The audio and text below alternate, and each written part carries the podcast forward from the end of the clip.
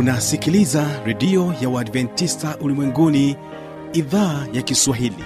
Sauti ya matumaini kwa watu wote. Piga pandana ya makelele yesu yuaja tena. Ipaza sauti himba sana yesu yuaja tena. Anakuja anakuja yesu yuaja tena. Hii ni sauti ya matumaini kwa watu wote. Inayokujia kupitia redio ya uadventista ulimwenguni awr toka kila kona ya dunia tunasikia vita njaa maafa hivyo washiria marejeo ya mwokozi. Piga panda ewe mlinzi yesu yuwaja tena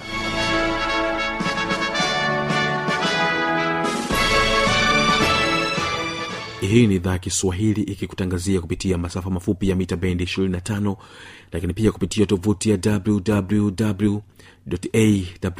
wwwawrorg karibu tena katika matangazo yetu siku ya leo. Utakuwa na kipindi kizuri cha muziki na wanamuziki pamoja na kipindi cha maneno yaltayo faraja. Lakini kwanza nipende kukaribisha katika kipindi kizuri cha muziki na wanamuziki. Utakuwa nami mjoli wako mtangazaji wako fanuel mwana watanda na hapa utaweza kusikiliza historia ya wimbo wa tarumbeta ya mwana.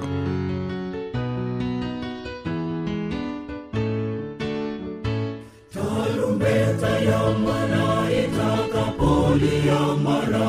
Milele itakapopambazuka nao waki watakapokusanyika ng'ambo. Majina yanapoitwa niwepo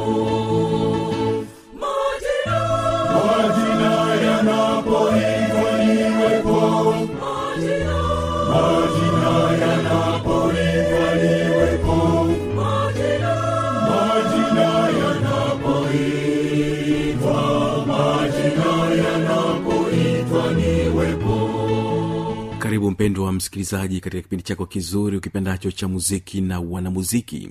Langu jina ni fanuel tanda na katika siku hii ya leo utaweza kusikiliza historia ya wimbo unaosema kwamba tarumbeta ya mwana.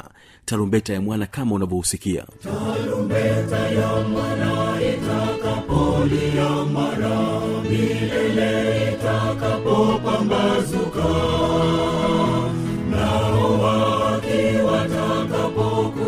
watakapokusanyika ng'ambo majina yanapoitwa niwepo james m. Black ndiye mtunzi wa wimbo huu ambaye alizaliwa mnamo mwaka 1856 na alifariki mwaka 1938 alikuwa ni mwalimu wa muziki na ni mtunzi wa nyimbo pia. James alikuwa ni mwalimu wa watoto. Siku moja alikutana na binti wa miaka 14 binti huyo ambaye alikuwa ni maskini lakini pia alikuwa akitoka katika familia ambayo wazazi wake wote walikuwa ni walevi. Hivyo akuwa na matunzo ya kutosha.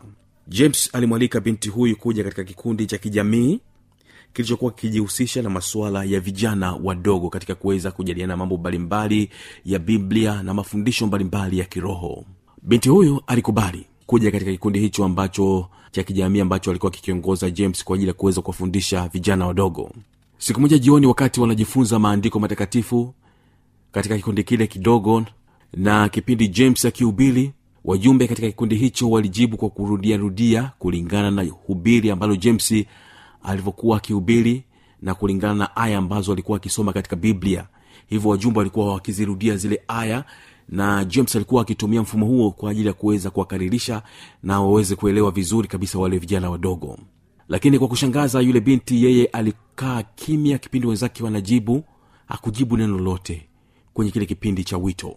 James alijiuliza kuna neno gani baya ambalo ameliweza kutamka ambalo limeweza kumkasilisha yule binti au kumkwaza. Kipindi na tafakari james aliweza kuamua kuweza kukaa na yule binti na kuweza kumuuliza kwamba ni jambo gani baya ambalo liliweza kufanya akae kimya asiwezi kujibu kitu chochote kile kipindi mafundisho walipokuwa akiendelea kumbe lilikuwa ni lile neno ambalo lilikuwa akizungumza james ya kwamba kuna aya ambayo ulisoma katika biblia na kusisitiza kwamba majina yetu yatakapoitwa kwenye kitabu cha uzima je jina langu litakuwepo? Akawa anatoa changamoto pia kwa watoto wengine kwamba je kipindi kile yesu atakaporudi jina lako litakuwepo? Hakika majina yetu kila mtu ajiulize mwenyewe binafsi. Hakika ilikuwa ni neno gumu sana kwa yule binti yule binti alikuwa akitafakari kwa kina jinsi james alivyokuwa akizungumza akipiga picha pia wazazi wake walikuwa katika dimbwi zito la ulevi ya kwamba je yesu atakaporudi majina atakapokuwa akiitwa wazazi wake watakuwepo. Akapiga picha mbali zaidi ya kwamba je na ndugu zake wengine ambao walikuwa bado wamfahamu kristo majina yatakapokuwa akiitwa kipindi kile yesu anarudi majina yao yatakuwepo? Akarudi kwake binafsi ya kwamba je na yeye jina lake litakuwepo? Alikuwa na shauku ya kuwaona ndugu zake pia kipindi kile yesu atakaporudi waambatana wote pamoja. Kwa hiyo binti alikuwa amepigwa na butwaa akijiuliza kwa hiyo hakutaka kuweza kujibu kwa haraka lile swali ambalo akiulizwa na james ya kwamba je jina lako litakuwepo kipindi kile yesu atakaporudi? James ambaye hasa ndiyo mtunzi wa wimbo huu anasema kwamba nilitafakari kwa makini sana jambo hili. Na nilipofika nyumbani nilikaa dakika zipatazo kumi na tano. Nilitumia maneno hayo kuandika beti la kwanza la wimbo huu ambao unausikia hivi sasa na hili unalosikia ndio beti la kwanza ambalo aliliandika baada ya kutoka kwa yule binti na kumuuliza maswali kwa nini akujibu na akamwambia nilikuwa natafakari je jina langu litakuwepo pamoja na ndugu zangu?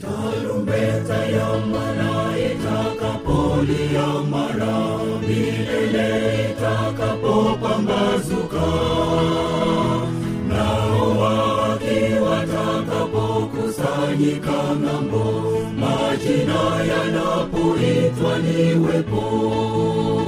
dakika kumi na tano akaandika beti hili sasa. Tutende kazi kwa yesu mchana kutwa kwa bidii. Tutangaze kote pendo lake kuu. Nayo kazi itakapopimika hapa chini majina yaitwa polo james anaeleza kwamba kisha baada ya hapo nilikaa katika piano nikaanza kutengeneza beti la pili la wimbo huu ambalo sasa ndilo nalisikia beti hili. James anasema ya kwamba ambaye ndiyo mtunzi wa wimbo huu ya kwamba kila mtu ana malaika ambaye hutunza ripoti mbinguni. Kuhusu tabia zetu kila siku kuna ripoti ambayo inakwenda kulingana na mambo ambayo imeyafanya je wewe ni kitu gani hasa kitakachokuzuia jina lako lisiitwe katika siku ile ya mwisho. Yawezekana ni wizi ni rushwa ni uzinzi ubinafsi masengenyo. Swali ni kwako na uweze kulifanyia mabadiliko swala hilo. Uweze kuungama siku ile majina yatakapoitwa jina lako liweze kuwepo. Mimi ni fanuetanda na kutakia baraka za bwana. Tarumbeta ya mwana itakapolia mara milele itakapopambazuka nao waki watakapokusanyika ng'ambo majina yanapoitwa niwepo majina majina yanapoitwa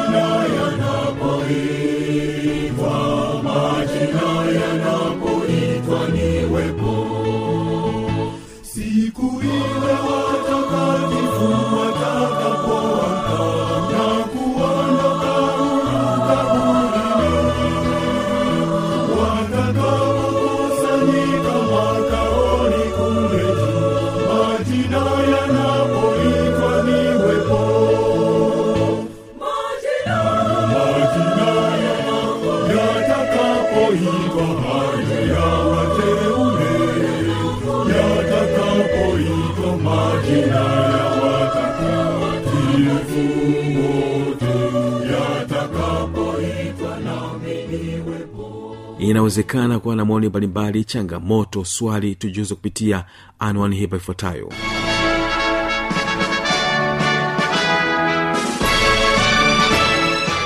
Redio ya uadventista ulimwenguni awr sanduku la posta 172 morogoro tanzania.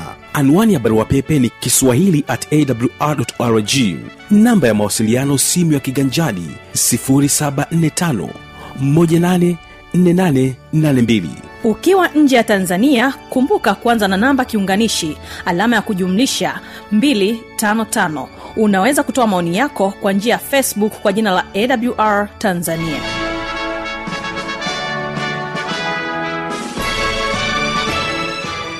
Karibu tena katika kipindi kizuri cha maneno yaltayo faraja na hapa utakuwa naye mchungaji baraka masalu akija na somo ambayo sema kwamba alikuwa wapi alikuwa wapi? Mpenzi msikilizaji bwana yesu asifiwe. Amani ya mwenyezi mungu iwe juu yako sasa na hata milele. Leo katika kipindi cha maneno aletayo faraja tutakuwa tuna somo lina kichwa kinasema alikuwa wapi? Leo tuna somo linasema alikuwa wapi? Tuombe. Baba wa mbinguni mikononi mwako tunajikabizi roho mtakatifu atuvuvie tukabarikiwe na ujumbe huu na kuongolewa kwako kwa jina la yesu. Amen. Mpenzi msikilizaji maisha yetu wanadamu katika ulimwengu huu mara baada tu ya kuwa dhambi imeingia hapa ulimwenguni maisha yetu yamekuwa yakijawa na huzuni nyingi. Maisha yetu yamekuwa yakijawa na wasiwasi mwingi. Maisha yetu yamekuwa yakijawa na maumivu mengi.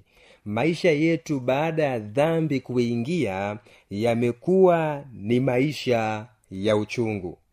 Kila kona ya dunia utasikia njaa utasikia vita utasikia matetemeko ya ardhi utasikia magonjwa ya kutisha melipuka utasikia mafuriko utasikia ajali. Kumekuwa na majanga mengi ambayo yamekuwa yakitokea hapa ulimwenguni. Hayo yote yanapokuwa yanatokea ulimwenguni swali kubwa limekuwa likiulizwa katika vichwa vya watu ya kwamba kama mungu anatupenda na anatujali je alikuwa wapi tulipopitia changamoto kubwa za kutukatisha tamaa? Maana watu wengi imefikia saa hadi wakamwekea mungu mashaka kwa sababu ya kile ambacho wanapitia katika maisha yao kwa sababu ya kile ambacho kimetokea katika uzoefu ambao wamepitia hapa duniani kwa sababu ya kile ambacho wamekishuhudia kwa macho yao na kinaumiza mioyo yao. Wengi wanajiuliza mungu alikuwa wapi?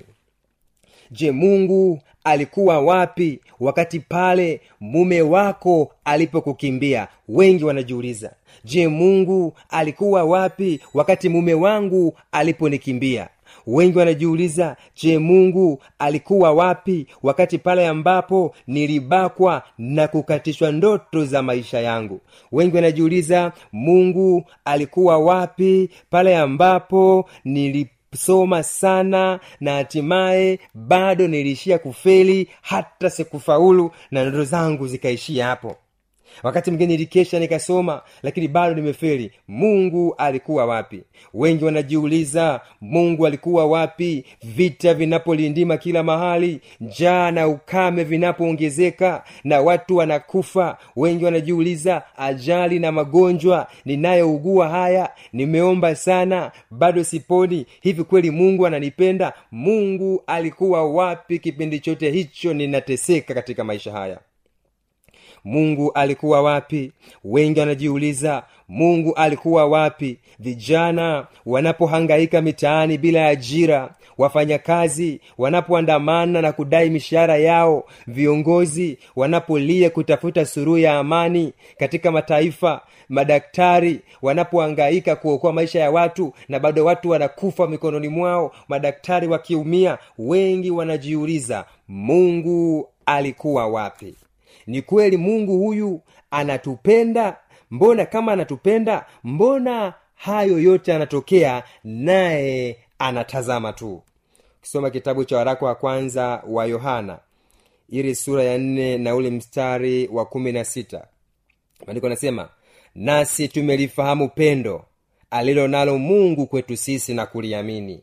Mungu ni upendo naye akaye katika upendo hukaa ndani ya mungu na mungu hukaa ndani yake. Haleluya. Maandiko yanakazia yanasema mungu ni upendo. Haleluya. Mojawapo ya tabia kuu za mwenyezi mungu ni tabia ya upendo. Haijalishi ni kipindi kigumu kiasi gani umepitia. Haijalishi ni maumivu makali kiasi gani yametokea haijalishi ni uchungu mkali kiasi gani umeushuhudia katika macho yako katika maisha yako. Jambo moja ambalo inabidi uelewe ni kwamba mungu ni upendo. Hata kama unaugua sana na bado hujapona umeteseka hata kama umekosa ada na umeshindwa kuendelea na masomo umeshindwa kuendelea na chuo hata kama unahitaji mtoto miaka mingi umeomba lakini bado hujapata hata kama unahitaji mume unahitaji mke lakini bado hujapata miaka inazidi kusonga jambo la kuelewa hata kama ulipata ajali umepata ulemavu hata kama unapitia uchungu gani uchungu mkuu kiasi gani tambua ya kwamba mungu ni upendo. Bwana asifiwe. Mungu ni upendo. Nani ajuaye? Yamkini katika kile ambacho mungu amekiruhusu katika maisha yako ni sehemu ya okovu wako. Bwana asifiwe. Na anachoangalia mwenyezi mungu ambaye ni upendo ni kwamba kile ambacho kitakuwa na msaada kwako anaweza kukubali kukiacha kwenye maisha yako maana anachohesabu yeye ni wewe kupata uzimu wa milele na siyo vinginevyo. Bwana asifiwe.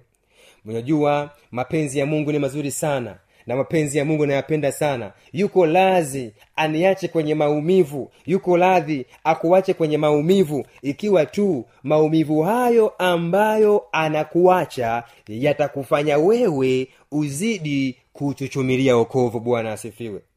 Alikuwa wapi mungu? Tuliopitia magumu. Penzi msikilizaji penzi msikilizaji nikutie moyo tu ya kwamba mungu yupo pale pale siku zote. Bwana asifiwe. Kama ambavyo alikuwa na yesu yesu kristo alipowambwa pale msalabani akiwa uchi wa mnyama ili alete ukombozi. Mungu alikuwa naye mwanzo mpaka mwisho. Hata wewe katika shida zako zote ambazo unapitia maumivu yako yote ambayo unapitia mungu yu nawe mwanzo mpaka mwisho. Bwana asifiwe. Kama ambavyo alikuwa na mtume petro. Petro alipotundikwa msalabani kichwa chini miguu juu ili aweze kusurubiwa kwa sababu ya kuitetea imani yake. Na mungu akawa na petro ndivyo ambavyo yuko nawe mwanzo mpaka mwisho wa kile ambacho mpenzi msikilizaji wewe unapitia. Bwana asifiwe. Ni kweli kuwa baada ya dhambi dhiki nyingi tunazipitia.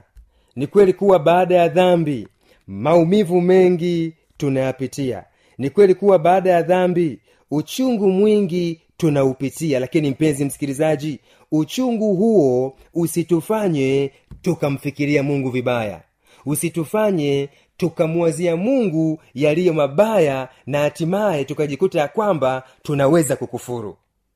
Ukisoma kitabu cha yeremia ile sura ya ishirini na tisa maandiko matakatifu kwenye mstari wa kumi na moja yanasema hivi maana nayajua mawazo ninayowawazia ninyi asema bwana. Ni mawazo ya amani wala si mabaya kuwapa ninyi tumaini siku zenu za mwisho. Bwana asifiwe. Mungu anatangaza ya kwamba mawazo ambayo anatuwazia sisi siyo mawazo mabaya. Mawazo ambayo anatuwazia sisi anasema ni mawazo ya amani. Haleluya tena anasema ni mawazo ambayo anawaza kutupatia tumaini. Kupitia somo hili mungu anakupatia tumaini katika dhiki unayopitia. Mungu anakupatia tumaini katika shida unayopitia. Mungu anakupatia tumaini katika uchungu unaopitia. Usimwazie mabaya. Mungu ni yule yule. Bwana asifiwe. Yesu kristo alipokuwa anasurubiwa ana, ana, ana pale msarabani maandiko anasema ya kwamba ukisoma kile kitabu cha waraka wa kwanza wa petro sura ya pili mstari wa ishirina moja na ishirina tatu maandiko anasema kwa sababu ndiyo mliyoitiwa maana kristo naye aliteswa kwa ajili yenu akawaachia kielelezo mfuate nyayo zake. Ishirina tatu yeye alipotukanwa hakurudisha matukano alipoteswa hakuogofya bali alijikabidhi kwake yeye ahukumuye kwa haki. Bwana asifiwe. Jambo la msingi tunajifunza kwa yesu hapo. Yesu alipopitia magumu alipopitia maumivu alipopitia machungu yesu alichokifanya alijikabidhi kwake yeye ahukumuye kwa haki. Yesu akumwadhia mungu vibaya yesu hakumwadhia mungu kinyume yesu hakumwazia mungu ovyo bali yesu maandiko anasema alijikabidhi kwake yeye hahukumuye kwa haki. Bwana asifiwe. Ndiyo maana ukisoma ile luka ile sura ya ishirina tatu na ule mstari wa arobaini na sita utaona pale yesu japo anateseka japo yuko msalabani watu wengi wanamuona kama hafai wengi wanamdhihaki ajiokoe sasa kama aliokoa na wengine lakini yesu alitambua ya kwamba bado mungu yu pamoja naye mwanzo mpaka mwisho haijalishi kile ambacho anapitia. Ndiyo maana yesu alijikabidhi kwa mungu akisema 23:46 luka. Yesu akalia kwa sauti kuu akasema ee baba mikononi mwako naiweka roho yangu. Bwana asifiwe. Mpenzi msikilizaji maandiko anasema ya kwamba avumiliaye mpaka mwisho ndiye atakayeokoka. Yesu katika dakika za mwisho za mateso yake hakuwahi kumwazia mungu vibaya bali alijikabidhi kwake yeye. Bwana asifiwe. Hata wewe unapopitia maumivu hata kama ni makali kiasi gani hata kama ni machungu kiasi gani hata kama naumiza kiasi gani mpenzi msikilizaji jikabidhi mikononi mwake hata kama itakugharimu kufa kabidhi roho yako mikononi mwa yeye aliyekuumba maana yeye ni yeye yule jana leo na hata milele. Bwana asifiwe. Hicho ndicho ambacho yesu alikifanya. Lakini pia hata ukisoma kitabu cha matendo ya mitume ile sura ya saba na ule mstari wa stini pale tunapata mfano mzuri pia kutoka kwa stefano. Stefano alipokuwa anateswa stefano alipokuwa anapigwa na mawe anaugulia maumivu anashambuliwa kwa sababu ya kusimamia haki. Anashambuliwa kwa sababu ya imani yake. Stefano anapigwa na mawe. Anajua ninaenda kufa. Maandiko anasema matendo ya mitume saba mstari wa sitini akapiga magoti akalia kwa sauti kuu bwana usiwahesabie dhambi hii. Akiisha kusema haya akalala. Bwana asifiwe. Stefano anapigwa mawe lakini bado anajikabidhi kwake yeye aliye juu na kuwaombea wale ambao wanamtesa. Mpenzi msikilizaji usimwadhie mungu vibaya. Hata kama unapitia changamoto nyingi kiasi gani tambua ya kwamba mungu yu nawe. Jikabizi kwake mwanzo mpaka mwisho. Usiafifishe imani yako usidhoofishe imani yako kwa sababu ya changamoto. Maana wengine walipozidiwa na changamoto waliafifisha imani zao wako watu ambao kwa sababu ya changamoto aliamua kuwa malaya ili apate fedha ya kujikimu kimaisha. Wako watu ambao kwa sababu ya changamoto aliamua kwenda kwa wapiga ramli ili kutafuta utajiri aweze kujiondolea umasikini. Wako watu ambao kwa sababu ya changamoto waliamua kutoa rushwa na kununua haki za watu wengine. Penzi msikilizaji haijalishi ni kitu gani unapitia avumiliaye mpaka mwisho ndiye atakayeokoka. Maumivu yote unayopitia kubali hata ikupasa kufa kama alivyokufa yesu kama alivyokufa stefano lakini hakikisha ya kwamba unakufa umejikabidhi kwake yeye aliye juu.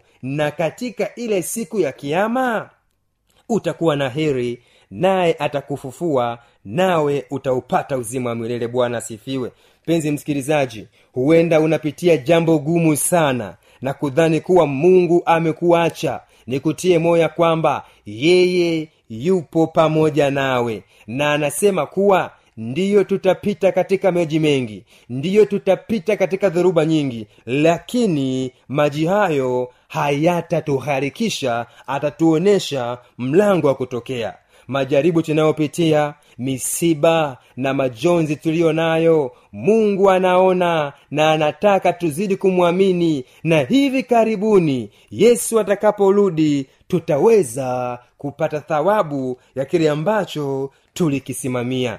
Usilie tena mpenzi msikilizaji. Usife moyo tena mpenzi msikilizaji. Usikate tamaa tena mpenzi msikilizaji. Yesu anaona sumbuko lako yesu anaona uchungu wako. Yesu anaona maumivu yako. Na yesu anasema usiogope. Mimi ni wa kwanza na wa mwisho. Nalikuwa nimekufa na sasa ni hai. Yesu ameshinda kwa ajili yako na yu tayari kukusaidia. Uchungu wote yesu atakaporudi.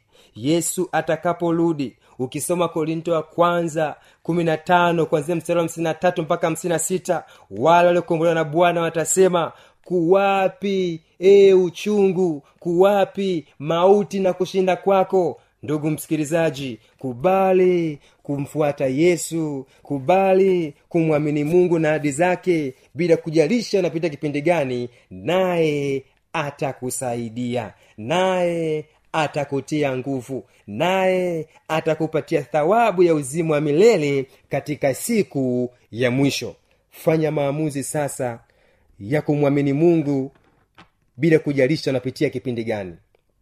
Fanya maamuzi sasa ya kumfuata mungu bila kujalisha umepitia uchungu gani. Hata kama ulikuwa umerudi nyuma ukaona pengine mungu amekuacha ukaona pengine mungu amekusahau ukaacha kumtumikia ukaacha kumfuata ukaacha kufanya kazi yake maana uoni mafanikio. Baada ya somo hili tambua ya kwamba mungu yu nawe siku zote naye anakuona naye anakutazama naye anakupigania na katika siku ya kiama utapata thawabu ya uzima wa milele. Ikiwa unafanya maamuzi hayo namba ya simu utakayotumia kuwasiliana nami mwalimu wa neno na mwinjilisti baraka benard masalu ni sifuri saba nane tatu hamsini na saba sitini na tisa arobaini na tano.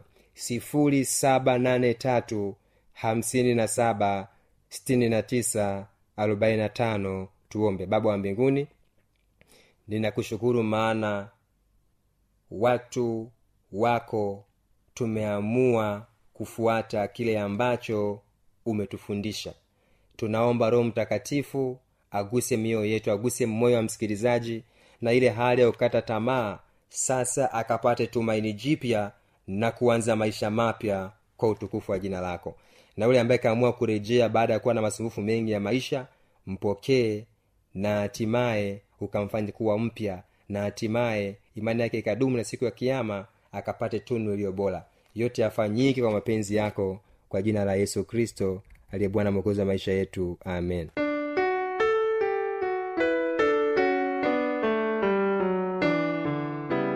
Mimi ni falme tanda ni kushukuru sana kwa kuendelea kutegea sikio idhaa ya kiswahili ya redio ya adventista ulimwenguni. Tuungane tena katika siku ya kesho ambapo kutakuwa na kipindi kizuri cha watoto wetu